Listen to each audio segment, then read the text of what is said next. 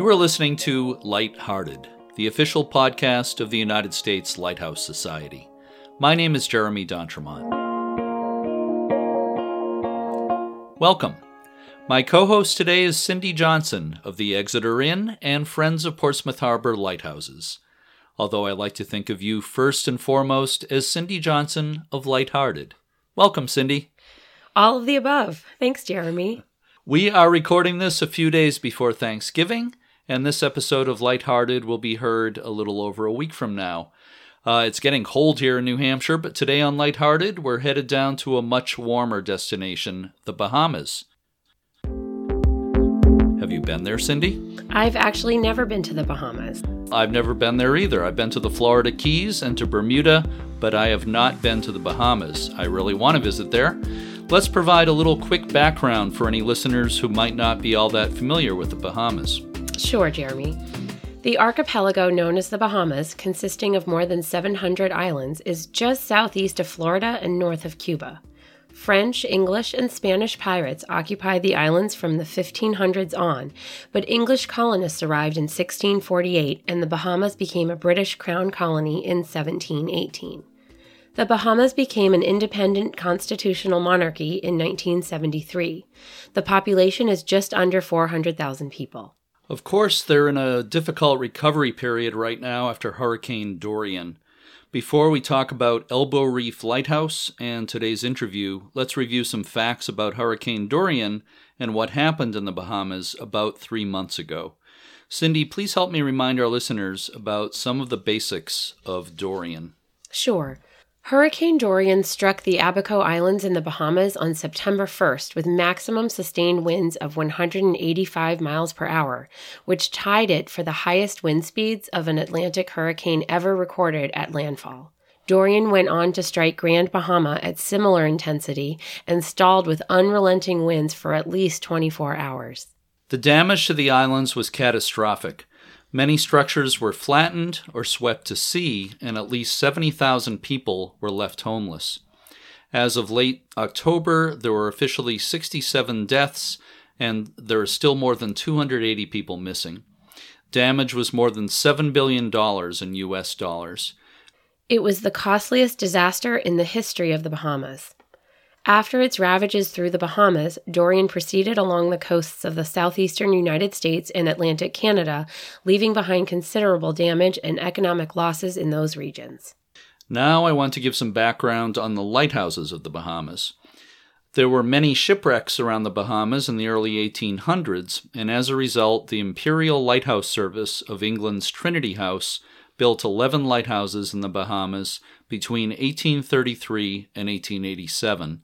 They included lighthouses at Hole in the Wall on the southern tip of Great Abaco and Gun Cay just south of Bimini. In 1864, the Elbow Reef Light Station went into service at Hopetown, a small settlement on Elbow Cay, one of the barrier islands off Great Abaco Island. The tower is 89 feet tall. When first built, the Elbow Reef Lighthouse showed a fixed light. In 1938, the fixed light was replaced by a rotating first order Fresnel lens with a group of five white flashes every 15 seconds, 120 feet above sea level, with a visibility of 15 nautical miles. The lens and rotation equipment made in the early 1900s by Chance Brothers of Birmingham, England, is still in place today. The lighting system consists of a pressure kerosene burner that operates without electricity. The fuel is kerosene and the lens rotates on a mercury float. The keeper on duty has to wind up the weights that rotate the lens every two hours. Bahamian lighthouses have been operated by the Port Department of the Bahamas since independence from Great Britain in 1973. The light is an active aid to navigation, and the traditional hand powered technology in the Elbow Reef Lighthouse is maintained by the Elbow Reef Lighthouse Society. In recent years, the light station has been in the process of being restored and it has been open to the public along with a gift shop. But then Hurricane Dorian struck at the beginning of September. The buildings at the Elbow Reef Light Station, as well as the surrounding Hopetown community, were devastated by the hurricane. The Elbow Reef Lighthouse Society operates with a small staff and a number of volunteers. Annie Potts is the U.S. based member of the Elbow Reef Lighthouse Society team. She is also the author of the book Last Lights The Hand Wound Lighthouses of the Bahama Islands. As the U.S. liaison for the Society, Annie helps with the historical and structural restoration aspects of the Elbow Reef Light Station. I had the opportunity to speak with Annie Potts in late October. Let's listen to that conversation now.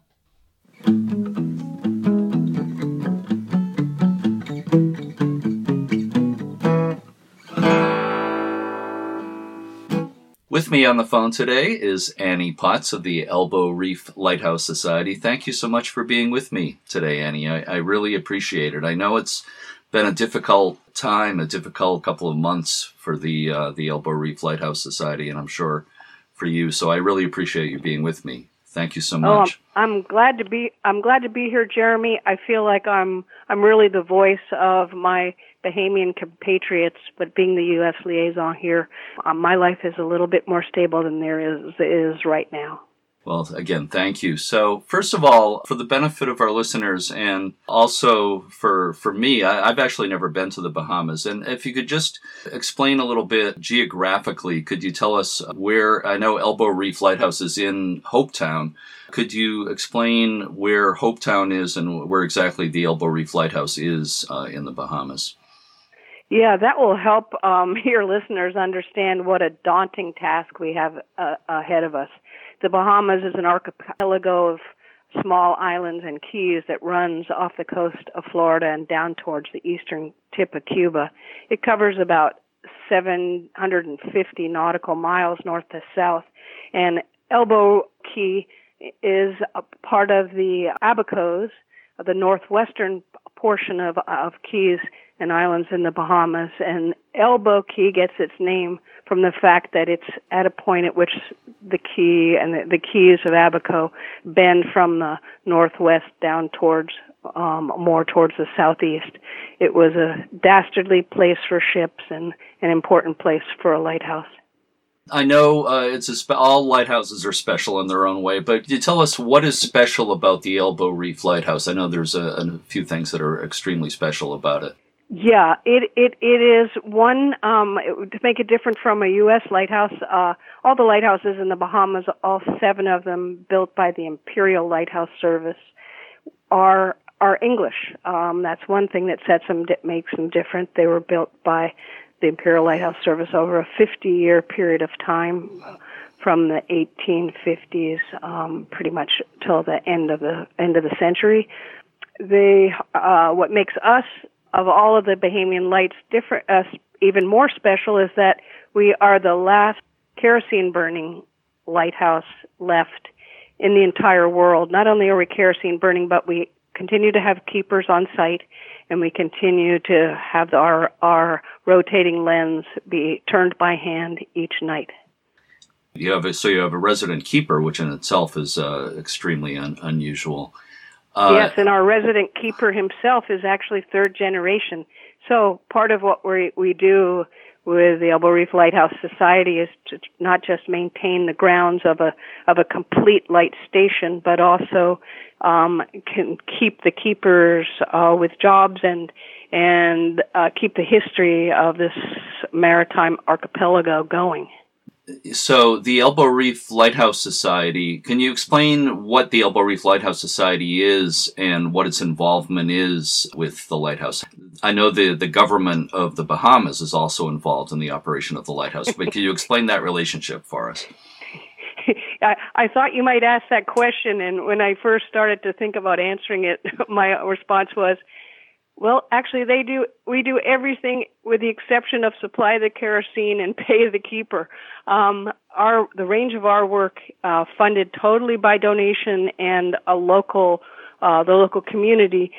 It could run everything from um, specking out and replacing glass on the weather glass of the lighthouse to uh, small burner parts for the hundred-year-old burners to voluntarily running and building, running and manning the, the gift shop, uh, everything that it takes to keep this going. Uh, we have a great relationship with the government in that We've take, sort of taken some things off their hands, so to speak, but we uh, appreciate their hands uh, behind us, cheering us on. So the lighthouse has been quite a, a, major tourist attraction in recent years. Is that is that correct?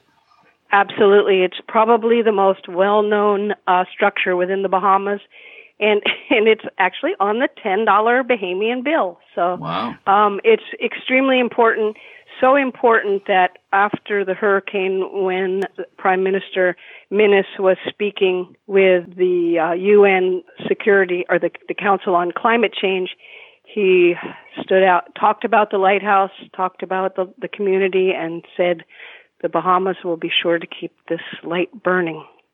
Well, I hate to have to move on to talk about the hurricane, but that's uh, one of the reasons we're, we're talking today. But uh, and I know this is a, a, huge question, and it's hard to, uh, you know, just answer uh, briefly. But could you uh, tell us uh, about the effects of the hurricane on the lighthouse and the related buildings? And actually, you just emailed me a, a document. I think you uh, worked on it, and also Jeffrey Forbes Jr., the lighthouse keeper, worked on this uh, really professionally produced document. That's uh, I don't know how many pages long it is. It's what is it? It's at least uh, twelve pages long or something like that. That lists all the damage that was done at the light station.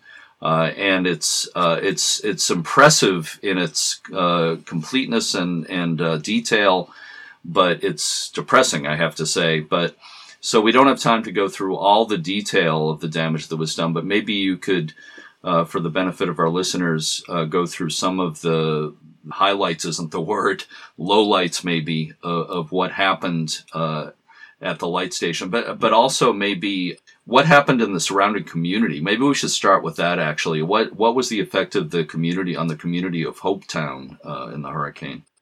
Well, in in um, in trying to help your listeners understand or get a, at least some sort of a feel, I think uh, of what happened. I don't think any of us have experienced 180 mile an hour sustained winds over a period of 36 hours, or, or gusts over 220. So it's it's uh, the the the damage, the destruction is something none of the people that I mean I've been going for 40 to the Bahamas for 40 years none of us have ever seen anything of the extent of this. Particularly too because it, there's more and more tourism and people uh, were more active and were more uh, around. So so that the scale is large because there's just a lot a lot more development that's gone on we're very, very lucky in that the Lighthouse Society had begun with top-down um, repairs and and um, restoration on the lighthouse, and we had replaced all the weather glass outside the first order Fresnel lens, and that didn't link a drop, so that we were very, very lucky for that. But windows, window shutters, this actually the tower itself didn't do as badly as it might have because we really have been working on that. It was really the keepers' quarters and their homes that were destroyed. Uh, same thing for people on the, on the other side of the harbor, which is where the, most of the settlement exists. Huge, just huge amounts of damage. Torn, a, a, a storm of the size of Dorian spawns and kicks off uh, innumerable uh, tornadoes. So there's a lot of tornadic action. All the trees are were brown. Just all of that, eh, the the stress involved and the and all the repairs that are necessary and the orchestration and administration of recovery is just it's mind boggling. I mean, even for me, I've been helping out for the last eight weeks. It's still I, I'm it takes every bit of organizational skill for anyone between because there's no phones, there's no water, there's no electricity, there's there's very little fuel to to deal with anything you know to so whatever you need to do is going to be running on a on a generator. You need to get the fuel. There's only finally one place to get the fuel. I obviously could go on and on. And i don't want to i don't want to frighten people but it's a monumental task for everybody and the psychological effects make it really difficult to try to coordinate yeah. everybody. But it's happening. It's happening. It's just like Haiti after the the earthquake, or I think we just haven't, or, or it's the coast of Florida after Mike, Michael last year. You know, few of us have just seen anything of this scale. Um, it just knocked out the two major cities in the in the country of the Bahamas. You know, so yeah, you know, just lots, lots. Um, but on a on a good note, eh, these resiliency is their middle name, and and a lot of people love Hopetown. So uh, and and the other keys, War Key, um, Green Turtle Cay, all of them have a lot of supporters. Yeah. So you've been going back and forth yourself?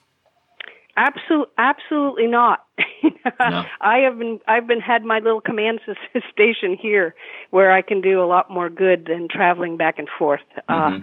Uh, um, also, when pe- eh, they've actually disc- up until now discouraged people from coming because you might not have a roof. They they don't want to supply you a roof. They don't want to supply you food. They don't. I mean, there are no grocery stores. There's no, yeah. you know, all of the all of the infrastructure. I mean, just try to imagine the definition of infrastructure. Yeah. And it's all gone. So, right. um, no, so I, um, I'm, I've been coordinating a lot of stuff from, a lot of stuff from here and, right. um, you know, that our, our lighthouse team, uh, we have one, in, we have one full-time employee who, who runs our office and the rest of us are volunteers and we're discussing how how to restructure. How, what are we going to do going forward? How to go forward? Two out of well, three people. Two are homeless. One has children and is over in the states. The other is just going back today. It's just the logist, as I said, logistics. Um, so, command central here, or or whatever you want to call it, trying to trying to have a uh, you know a clear clear uh, the ability to have a clearer mind with it all. Sure. Tell us about uh, Jeffrey Forbes Jr., the, the keeper. Did he evacuate before the hurricane? Actually, Jeffrey was getting his first vacation in over a year on the 20, it started the 27th of August and the hurricane hit the 1st of September. So Jeffrey was stateside and couldn't get back. He also, you know, he's a family man and as one would imagine, he would if he came back he would want to bring his family. It was no it was no place for women and children. Um it, it's still minimally that. There's no school for instance. There's no you know all, all the things that would keep things going. So jeffrey remained in the states and came back recently and was on island for a few weeks. And then unfortunately his son who's over here stateside has a health problem and he's had to return to the states. These are the kinds of complications that are coming up from this this storm that has disorganized everybody's lives. But uh, Jeffrey's house at the lighthouse is pretty much destroyed. Cosmetically, on the outside, both keepers' quarters lost their veranda porches, uh, the porches around the outside. They sustained roof damage and some damage to walls, depending on which structure. Jeffrey's um, sustained the worst, but we had just been doing a restoration of the assistant keepers' quarters, and that is basically going to be it's almost ha- it's it's habitable under minimal circumstances. But again, as I say, it's hot over there. Anything to do with cooling down or getting water, all that requires a generator. This is going. This is really going to a war zone when you go back there. It's getting better. Don't get me wrong, but that's what it's been over the last uh, eight weeks. Uh, I guess it's pretty obvious uh, to anybody listening to this that the, the light has not been operating since uh, the hurricane. That was one of the big things, you know. When when the lighthouse goes dark, it's almost like everybody in the community is just is going is looking around, going, something's not not right, something's not right. And so for about the first ten days, the light was dark, and the Lighthouse Society decided for morale that if there was any way we could get it set up, um, we should do that. So, with an extension cord and a light bulb, um, not having the lens turn at first, we got the light the light going around the um, 11th of of September. So that was a real a real boost to the people that lived there and and you know just to see it even if it wasn't turning it was still a presence the presence that it supplies and after that a few about a week later the um we were able we decided to to have the the uh, lens turn, so that required the keeper to be up at night more. And then finally, when Jeffrey was able to come back after about the fifth of October, by the the night of the sixth, it was burning this kerosene again. Oh, okay. Oh, I didn't realize. Oh, that's that's great news. Yeah, yeah, yeah, yeah, yeah. So that that you know we we try, but we've tried as much as possible. But as you can imagine, your home is the first thing you want to take care of, and and without Jeffrey there, um, and certainly understanding his not being there, it was really hard for everybody else who didn't had you know had holes in their roofs or you know had to walk into town the three miles that they live away or whatever it was that made it really difficult. Um, mm-hmm. Or just just uh, getting across the harbor. Most people are not in walking distance to the lighthouse because it's it's across the a short boat ride across the harbor, but that requires fuel. Not many people had oars. I was surprised. so just to let people know, we're recording this on October 26th. So, uh, so you're saying is Jeffrey there now? Jeffrey just left this weekend in order to get back for his son's uh, possible operation, um, and he plans to be gone uh, no longer than two weeks. Mm-hmm. But somebody is there now operating yes. operating yes. the light. Yes, yes. When he goes, the Lighthouse Society uh, tells the government that we'll watch it during during that time, so he can he can get his vacation and um, or or health leave and and uh, the light keeps going. I mean, it is an active na- aid to navigation, so it, it's it's compulsory that it be burning. Right.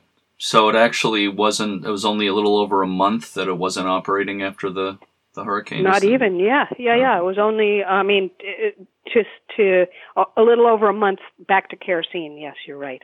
Right. Right. You had the electric light in there for exactly for a little while. Yeah. Well, that's yeah. That that's always when we when we notice that the lighthouse has to be we call it on the bulb. and, and that's the worst thing you can say about, oh, did you see the lighthouse was on the bulb last night? Geez, I wonder what's going on. Blasphemy. Uh, yeah, exactly. Exactly. Wow. Well, that's that's amazing. Uh, that's really good news. You hadn't told me that, so I'm really happy to hear that. Congratulations yeah. on getting the light burning again. Yeah. Well, you know, as I said, it's a team. It, it's teamwork there, and a lot of volunteer work, a lot of volunteering. I mean, people from Maine make parts for us. People over here in Florida make other parts. The Coleman uh, lantern people make us our mantles. Everybody just it, this lighthouse is just so blessed, you know. I mean, you, it, it, you just can't, you know, it hasn't let anybody else down, so we don't let it down, if you know what I mean. Right, absolutely. So, uh, so, what is the prognosis at this point as far as recovery goes? If there is a, a prognosis, anything you can report uh, as to the, the plans at this point? For the, do you mean for the whole settlement or for the lighthouse uh, itself? For the for the lighthouse and related buildings. Well, we're we're actually in pretty good shape there. I think. I mean, it it, it has to pan out, but one we have now we know what's damaged. We have uh, friends here in Florida who um, Jefferson Woodworking, who do a lot, have done a lot of work in the Bahamas, who have said that they'll do uh, working drawings for us for the new porches and roofs on the keepers' quarters, and I think we will be able to locate good materials. We have a two-pronged approach. One, it's important to us to keep the lighthouse burning and burning kerosene, but the other is we accept help from other people, of course, but we want the labor to be, uh, we want Bahamians to be learning and doing. So we have been told by an organization called uh, Global Empowerment Missions that they will fund the, the cost of the materials.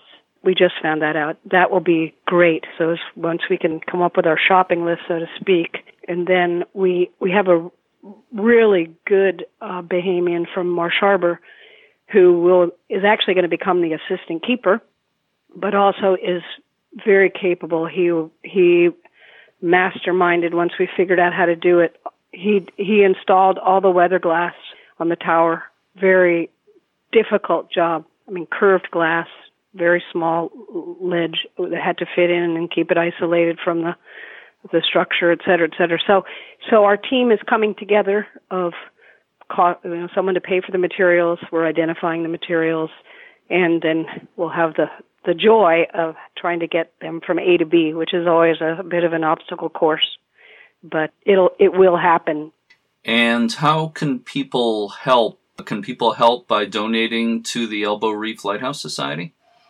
Absolutely. Um, of course, as you can tell, we have we have large needs, larger needs at the moment than we ever expected to have.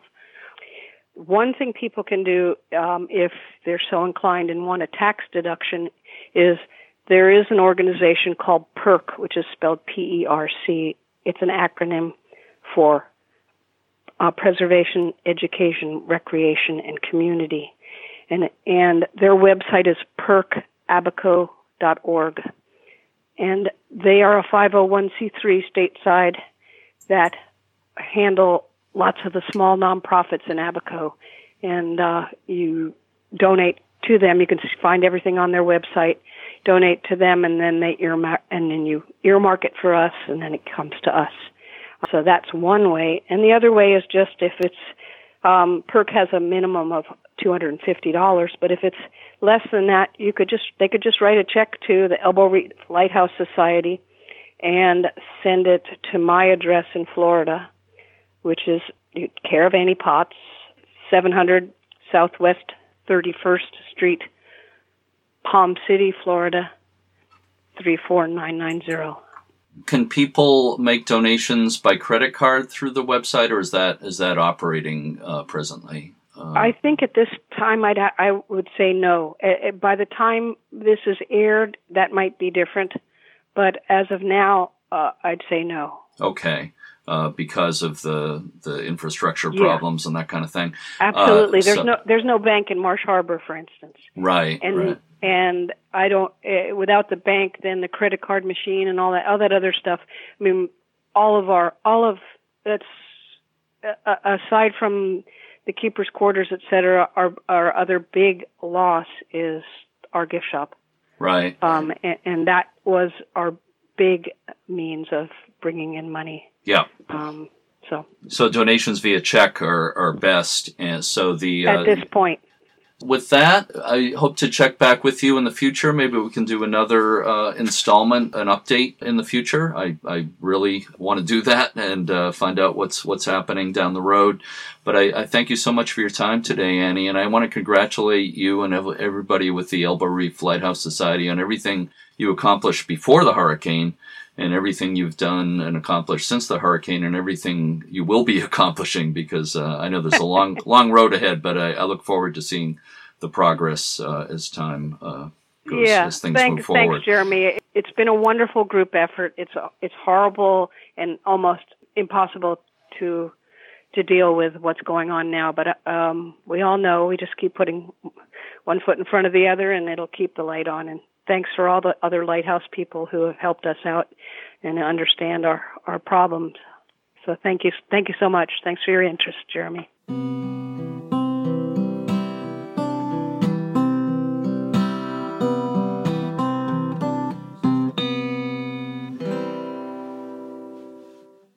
That about wraps it up for this episode of Lighthearted, but we want to remind people again how they can donate to the Elbow Reef Lighthouse Society and help them out in their recovery efforts after Hurricane Dorian.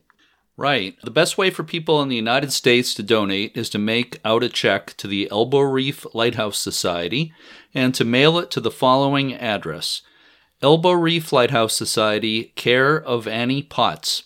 That's A N N I E P O T T S, Annie Potts, 700 Southwest 31st Street. Again, 700 Southwest 31st Street, Palm City, Florida, 34990.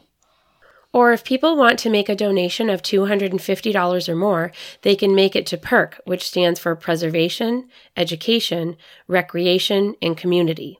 Just go to percabaco.org, which is P E R C A B A C O.org. If you make a donation to them, you can let them know that you want it to go to the Elbow Reef Lighthouse Society. I will post all that information on the U.S. Lighthouse Society news site as well. That's at news.uslhs.org. I want to thank Annie Potts of the Elbow Reef Lighthouse Society for sharing her time and information. Check out elbowreeflighthousesociety.com for more information. We wish the Society all the best in their work and their recovery from the hurricane. They have done great work for years, and I know they'll get right back to where they were in no time. Thanks to the staff, volunteers, and members of the U.S. Lighthouse Society, and thanks to everyone everywhere who works for lighthouse preservation. We're all on the same team. Keep up the great work. If you work or volunteer at a lighthouse, we'd love to hear from you. Please email me at jeremy at uslhs.org and let us know why you do what you do. What do you love about your lighthouse? What drives you to volunteer or to work at a lighthouse? Volunteers and staff are the backbone of lighthouse preservation and education, and we want to start including your comments in this podcast. So, again, please email us at jeremy at uslhs.org. And as always, thanks for listening and keep, keep a, a, good, good light. I'm gonna